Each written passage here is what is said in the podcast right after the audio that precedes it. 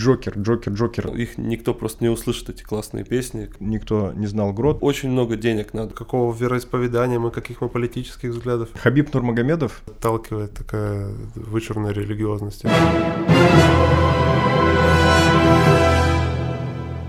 Добрый день, друзья! А, с вами подкаст «В поисках мема» и я его ведущий Александр Скоредин. Вместе с нашими гостями мы бороздим просторы океана массовой культуры, пытаемся разобраться в приливах, течениях и подводных камнях. Наш подкаст выходит в YouTube-версии, поэтому переходим на канал, подписываемся, ставим колокольчик и ставим лайки, чтобы не пропустить что-нибудь интересное. А сегодня нашими гостями стала группа «Грот», Виталий Евсеев, Дмитрий Геращенко. Добрый день, парни. Большое спасибо, что пришли в гости. Привет. Добрый день. Ну и с места в карьер. А, сейчас по всем фронтам гремит Джокер. Угу. Удалось ли уже посмотреть, какие есть впечатления? Да, да, удалось. И что скажете? Как- Какое впечатление оказал фильм? Я заскучал. Заскучал, да? Не, Да, не- не цепануло. Вот Диме понравился очень, но я смотрел так, ну, типа, заскучал. В Заскучал. общем, да. Дима, почему понравился? Что именно? Мне очень понравилось то, о чем он, то, какие проблемы он поднимает. Мне очень понравился вот этот вот образ человека, которого вот переламывает, перемалывает система. Там мне очень понравилось, что как будто бы это все-таки не о Джокере, как о главном злодее, а, обы- а про обычных людей. Про общество. Да, то есть там ему злато никто не хотел, как бы. Оно все само почему-то так получалось. Просто все были равнодушны. э, Даже не то, что равнодушно. Мне кажется, что вот основная мысль о том, что вот наша, наш способ сожительства, который сейчас вот мы изобрели крайний, он не может быть гибким и чутким. Он вроде бы все делает, вроде бы можно и соцобеспечение получить, и лекарства, и работу, вроде бы все нормально, но так, чтобы это было работа на уровне личности, работа с каждым, так не получается. Нет чуткости, как бы вот у этой машины, поэтому такие случаи, как показано в фильме, они неизбежны. Вот так вот иногда переламывают людей, есть и реальные такие истории у нас в жизни случались. К сожалению. А, Все люди, которые положительно отмечают э, этот фильм, в основном э, отмечают две вещи. Первую это игру Хакина Феникса, да, потому что она Мгм. там на бесподобном каком-то уровне, и как раз э, вот этот социальный подтекст, который переламывает обычных людей, про который ты сейчас сказал. По поводу игры, смотрели ли вы другие фильмы про, про Джокера и можете ли сравнить там с Хитом Леджером и так далее? Лучше, хуже, также в другой плоскости? Сложно сравнить, конечно. Темного рыцаря я смотрел, наверное, раз шесть. Мне кажется, это грандиозный фильм. Не могу его не пересматривать. Сложно сказать, кто из них лучше. Я, наверное, точно могу сказать, что из всех Джокеров, наверное, этот запомнился. Чем-то запомнился наиболее. Когда этого играли другие актеры, тоже это было хорошо, но, возможно, субъективное что-то в этом есть. Но этот мне запомнился. Ну вот смотрите, э, то есть фильмы про Джокера, так или иначе с его участием, э, ну я как минимум четыре могу, да, там э, вспомнить Джека Николсона, Хита Леджера, Джаред Лето. Джаред Лето, да, и сейчас э, Хакин Феникс, Э, они всегда э, в топе, ну то есть они всегда хитовые. Э, Как вы считаете, с чем это связано? Это то есть э, уровень игры актеров или это такой персонаж, который, ну не знаю, там, противоречивый, и поэтому людям хочется интересно его смотреть? Мне кажется, что это совокупность множества факторов от игры актеров до масштаба там величины кинокомпании, которая это представляет. Начиная там плюс промо-компания перед фильмом, тизеры, там как это легенда вокруг этого всего. Это в совокупности как пазл множество-множество факторов. Вот, кстати, хорошо, что ты начал эту тему по поводу э, такой пиар-машины, маркетинговой машины Голливуда, да, то есть я про свое впечатление расскажу. Еще до выхода, где-то там за неделю или за две до выхода этого фильма, сидел в офисе, у меня ребята обсуждали как раз тему, выходит Джокер, я про этот фильм даже, ну, ну, как бы не знал, да, выходит Джокер, Джокер, Джокер, и смотрю там в социальных сетях везде пишут и так далее. И то есть к моменту выхода э, общество было уже так подогрето, что, ну, возможно, испытывало какие-то уже эмоции на входе. Мгм. И, ну, естественно, наверное, связано с огромным количеством денег, которые Мгм. голливудские студии вливают э, в производство и в продвижение. То есть там мы знаем, что в продвижение фильма до 50% бюджета всего фильма уходит. И это такая, ну, это некая старая парадигма, да, чтобы стать известным, чтобы тебя увидели и так далее, тебе нужно огромное количество денег. Это было в голливудских э, студиях, да, там э, фильм, фильмов, в, не знаю, 20 лет назад на телевидении, чтобы тебе снять э, какую-то передачу, чтобы тебя показали, Мгм. нужно было 50 человек, 30 камер, гримеры там и так далее. И тоже очень серьезное производство, очень много денег. Сейчас, э, благодаря действию закона Мура, благодаря тому, что развивается интернет, в принципе, любой человек может взять э, сотовый телефон, подключиться к Wi-Fi, что-то снять, сделать какой-то контент и иметь шансы быть услышанным и сделать что-то, да. Ну, ша- делать пр- процесс производства стал проще благодаря технологиям, а быть услышанным не факт, что проще. Технологии стали более доступнее, и насыщенность рынка стала тоже больше. То есть таких, как ты, которые могут взять телефон и что-то снять, тоже, соответственно, стало В- тысячи. В разы, да, в десятки раз больше. А, и тогда самое главное, ну а в чем же заключается тогда этот фактор, который вот этим а, одним из тысяч людей позволяет быть услышанным миллионами? В том числе пиар. который том ты- числе, как- да. Как бы мы занимаемся этим, ну, музыкальной деятельностью и понимаем, что бесконечно крутую песню можно написать. Она может быть там по всем параметрам хитом, но то, что она вот так вот а, будет настолько крутой, что по сарафанному радио она разлетится вот так от человека к человеку на огромные массы, на миллионы человек, очень маленький фактор. То есть бесконечно в ящик можно классные песни писать, но их никто просто не услышит, эти классные песни. Конечно, надо таргетинг, платные посты, но это также очень много денег надо, это очень много стоит денег, чтобы какие-то статусные сообщества, группы, сайты о тебе говорили, журналы, все это, скорее всего, тоже стоит. И вот когда ты вкинешь в это хотя бы миллион, Мгм. тогда возможно, что завтра проснешься ты кто, о тебе заговорили. Э, То есть, ну, все-таки недостаточно оказаться в нужном месте э, в нужное время и сделать что-то, что цепляло бы. Мы смотря о чем говорим сейчас. Мы говорим о песне, о фильме Ну, или можем- о каком-то видосе просто. О О, видосе продукте или о вообще, о песне? творческом Да. продукте мы говорим. Даже вот, э, ну, проще всего, вы, вы музыканты, да, о- Мгм. о, песне. То есть сейчас, э, как мы уже говорили, да, там стоимость э, там, записи песен и так далее, все стало гораздо доступнее, чем там несколько лет назад, там, десятки лет назад. Можно просто взять и выпустить свою песню, но она далеко не всегда станет там хитом и так далее. Вот и весь вопрос именно в том, что, э, что же это делает. Я помню времена, там, девятый год, десятый, когда как раз у вас был такой взрыв, а, и он был он был реально взрывом, да, потому что я вспоминаю, как все было. То есть никто, никто, никто, ник- никто не знал Грот, потом бах, э, вышли там несколько треков, потом альбом. И там я помню, как я ходил на концерты в Екатеринбурге, да, и насколько Мгм. там было э, много людей и так далее. А Как вы считаете, вот э, что у, у вас было? Я, насколько понимаю, тогда вы не вкладывали миллионы ни в продвижение, Мы не вкладывали, но опять-таки это ресурс. То есть тот же алкотестер, Гремит по дворам от подвала до балкона Солеобразный голос нового сухого закона. Тот, кто не отличает родину от сортира Перевоспитан будет или нахуй депортирован. Был написан, я не помню точно, но месяца за три, наверное, написан и выпущен, в смысле, в сети, месяца за три, наверное, до официального релиза, Мгм. до выхода EP «Никто, кроме нас». Ничего не произошло такого, прям никакого взрыва не было, хотя мы также его официально выпустили в нашей же группе ВКонтакте. Ну, то есть, Но случай- потом э, нам помог Андрей попасть на сайт Rap.ru, а это тогда на тот момент был единственный, наверное, ресурс такой централизованный о рэп-музыке. И это уже совсем другой уровень был. И ты туда попадаешь, это срабатывает своеобразным трамплином. Здесь, конечно, совокупность факторов должна быть и песня, но все-таки ее должны действительно увидеть. Ну, это то есть э, фактически доступ э, сразу к какой-то большой накопленной аудитории, да, вот рэп.ру, о чем мы Да, говорим. да, То есть, да. которая уже подогрета, которая там, в принципе, может воспринять там какие-то идеи и так далее. А, кстати, вот 2000-е го- годы были рас- годы расцветом различных субкультур. Вот, и а, тот посыл, который у вас был э, в первых песнях, ну, вам про это всегда говорят, я уверен, да, там спрашивают и так далее, и алкотестер, и там рубежи и так далее.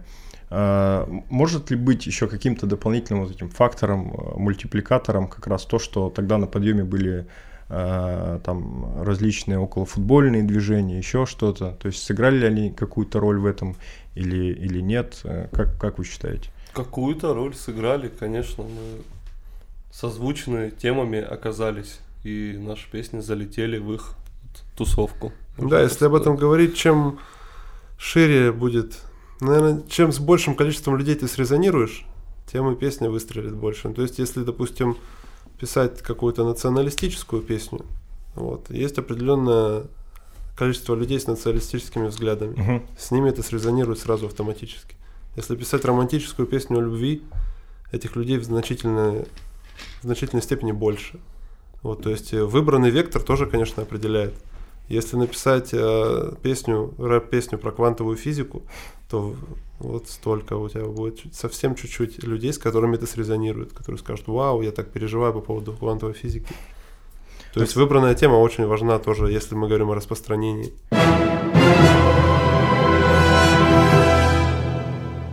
Это, кстати, очень интересный, интересный вопрос.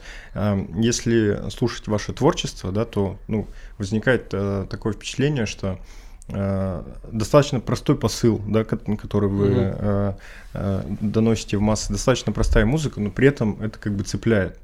Да, то есть э, э, именно простота и доступность всем в плане ценностей и ну, каких-то да, там общих э, задает эту ширину аудитории. И- Или, или, ну, то есть, влияет ли сложность с- там? Мы наоборот считаем, что у нас сложные темы, из-за этого не такая широкая аудитория. Из-за этого Именно мы так, да. не собираем там тысячные залы, ну только в столицах залы могут быть тысячными, в регионах не, за- не собираем тысячные залы, потому что, ну, у нас там копаться надо, у нас очень сложные темы, очень сложные тексты, сложная музыка. У нас у самих всегда было такое ощущение, что вот где-то послушать наши песни фоном, так пока с друзьями сидишь, но это невозможно, потому что там надо что-то там, кто-то что-то кому-то объясняет, какую-то мысль. Это очень сложно. Фон, как, как фоновая музыка мы практически не работаем. А если сидеть так и вслушиваться, то это немногие люди будут делать. Ну, кстати, Ну, Если вернуться к прошлому сравнению, то вот рэп про квантовую физику это мы как раз.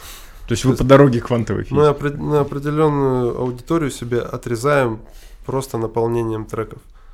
Потому что, ну, действительно, это такая музыка, в которой надо сидеть и разбираться, какую-то работу производить, а многие не для этого совсем слушают музыку. А, Кстати, по поводу того, что можно послушать э, фоном и так далее. Вот недавно для себя переоткрыл Коржа, на самом деле, Мгм. потому что, ну, э, понятно, я несколько лет назад его Мгм. слышал, там, «Небо поможет нам» и так далее. Ну, то есть есть парень, который там пишет э, достаточно простые песни под достаточно простую музыку, да. И в этом году я просто, если честно, офигел. То есть я включил YouTube, э, видосы с его э, стадионных выступлений и просто офигел, Делайте что-то прекрасное, каждый по чуть-чуть, по чуть-чуть. то комьюнити, которое Мгм. удалось создать, да. И я, в принципе, вообще э, вот думал об этом, сидел. Я не могу себе объяснить вообще за счет чего. То есть э, это некая субкультура фактически, да, которая прям выросла. То есть они ездят с ним на выезда там на автобусе, там, ну, у них такая похожая, опять же, на какую-то Мгм. фанатскую среду, да, история. Ну, как, почему, что, что влияет? Простота, Влияет как раз вот этот фактор ширина охвата. То есть, если мы говорим о таких вещах, как молодость, задор, Жить в кайф. жить в кайф, да, это то, что попадает практически во всех. То есть все когда-то мы молоды, и все когда-то это испытываем, несмотря на то, там, какую мы музыку слушаем, как, какого вероисповедания мы, каких мы политических взглядов или еще что-то. Это чувствуют все. И плюс искренность. Искренность всегда восхищает, поражает, подкупает. Когда это сделано искренне, это не может не, попа- не попасть. Еще немного про квантовую физику. Ну, то есть я вырос на окраине Екатеринбурга, на, на Урале. Вы парни из Омска, такие, э, значит, простые ребята, так скажем, да. А, Как вы вообще относитесь, э, ну, не знаю, к искусству, которое сейчас э, в современности, да, приобретает какие-то совершенно, ну, на мой взгляд, это мое субъективное мнение, стра- странные формы. То есть, ну, так, для примера, я, наверное, в своей жизни раз 10, наверное, был на выставках, ну, какого-то изобразительного современного искусства. Я постоянно выхожу оттуда с непонимающим лицом, потому что, типа, что происходит, как это, что это, э, как мне это понимать. А, Насколько ли э, ребятам, которые выросли в похожих на нас условиях, э, вообще реально в этом разбираться, нужно ли вообще, или там стыдно в этом не разбираться или еще как? Да как вот не, считаете? не факт, что нужно в этом разбираться, во-первых. Тут еще у искусства же разные цели-то совершенно, Мгм. творчество. Если человек счастлив выражать в себя в каких-то совершенно удивительных и не всем понятных вещах, там какую-то, не знаю, картины рисовать и так далее, и которые мало кому понятны, то это ж главное, чтобы он был счастлив, он самовыражается, он найдет все равно своего, свою аудиторию или не найдет и все равно будет счастлив. Поэтому мне кажется, что чем шире чем вот это вот со- соцветие разного-разного разнообразного творчества, тем лучше. Пусть оно будет совсем необычное. С другой стороны, у кого-то будет наоборот примитивное, с третьей стороны еще какое-то. Вопрос создателя, кто это создает, первый, счастлив ли он. Второй вопрос того, кто на это смотрит. Это же свободный выбор. Ты можешь смотреть то, что тебе сложно, на восхищаться этого можешь не смотреть. В общем, тут даже в какой-то степени тяжело проблему нащупать. Мне кажется, это прям наоборот, да, отсутствие проблемы. Очень хорошо, что у нас есть разнообразное совершенно творчество, что за него пока еще не садят в тюрьму, что не гнобят людей за него, нет каких-то страшных вещей, не жгут выставки какие-нибудь радика- радикально настроенные ребята, что у нас есть и те, кто хочет выражаться и выражается свободно, и есть те, кто хочет это воспринимать и смотреть. Ну, к сожалению, у нас уже как-то какие-то подвижки в обратную сторону есть, да, там был, была история с Хаски, э, там какие-то выставки тоже пытались э, какие-то ребята... Какие-то подвижки, да. подвижки, к сожалению, есть. да. К сожалению. Ну, то есть, э, красота, она в глазах смотрящего, да, по большому счету. Точно. Но а стоит ли краснеть, если тебе это, ну, как бы э, не впирает совершенно? Или это нормально, и как бы ты при Это, этом конечно, остаешься нормально. как бы нормальным человеком, Ну. и не... Отлично.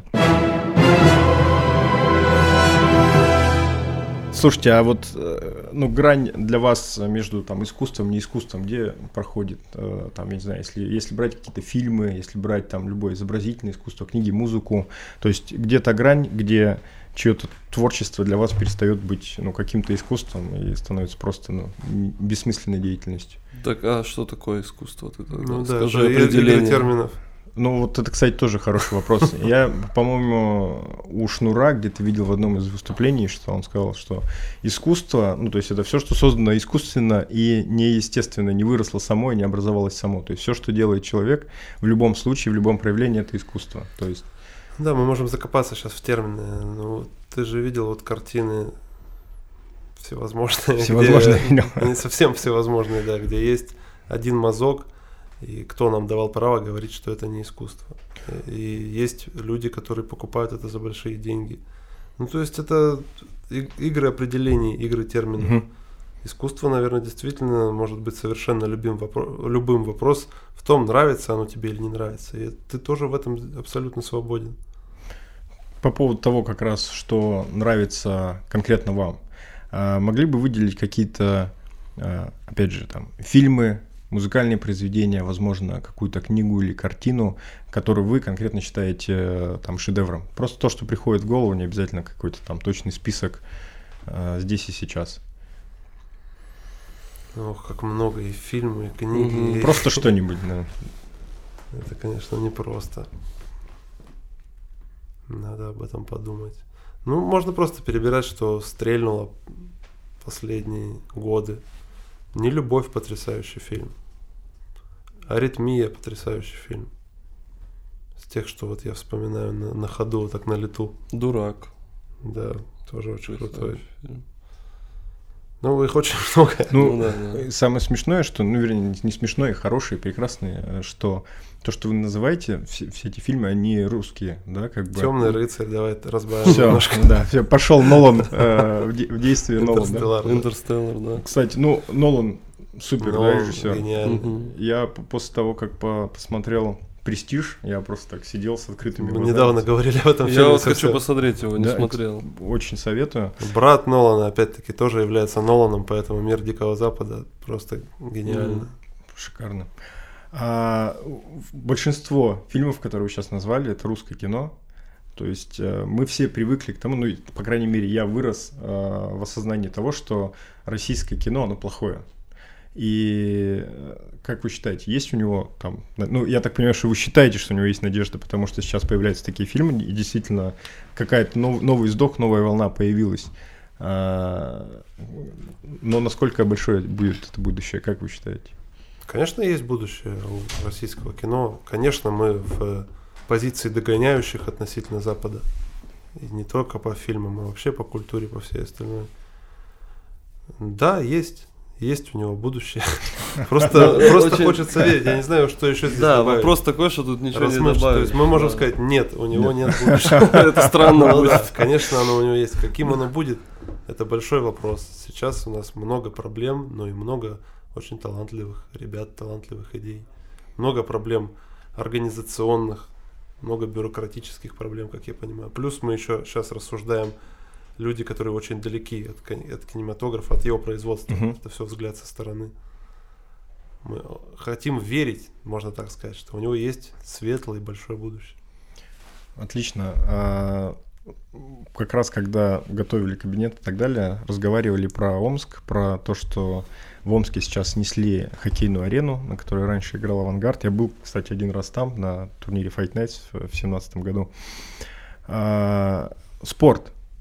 То есть, если мы уже приходим к тому, что, в принципе, любая человеческая деятельность – это так или иначе искусство, можно ли к этому, к- этой большой индустрии отнести спорт? Вообще, там, смотрите ли вы, э, там, болеете ли за кого-то, какой-то конкретный вид спорта? Да, не особо не М, Да, нельзя сказать, что мы прям сильно спортивные. Иногда это приходит, захлестывает. Например, чемпионат мира. Ты как-то включаешься в Не игру. можешь просто мимо Да, этого да, пройти, потому потому что что это это везде и повсюду, да. повсюду. Но при, при этом, на ваш взгляд, спорт можно отнести к вот, к вот этой большой К штуке? массовой культуре Да. или к чему? Ну, то есть, вот, знаете, то есть есть некоторые спортсмены, там, я не знаю, Мухаммед Али, да, там, или Тайсон, которые, ну, э, реально символ, который ты, ты показываешь фотографию, и любой человек на этой планете э, поймет, о чем речь, поймет какие-то ценности, которые несет, да, там, это изображение и так далее, там, я не знаю, там, э, там, там, Конор Макгрегор, да, там, какие-то Диего Марадона, много-много различных э, каких-то вариантов. И э, это люди, которые, в принципе, своим трудом и своей историей, своими ценностями, потому что в любом случае каждый человек несет посыл, да, там, становится какими-то величинами, которые аккумулируют эту аудиторию. То есть вы ни за какой спорт, э, ни за каким спортом обычно не следите. Нет, особо не наблюдаем за спортом, не болеем. Э, Периодически.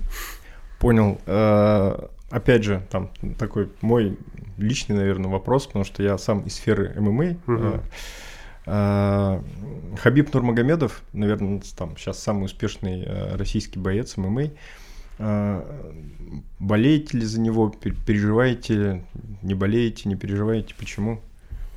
Да, ну, вот абсолютно ровное отношение, мы же как бы не болеем, ничего.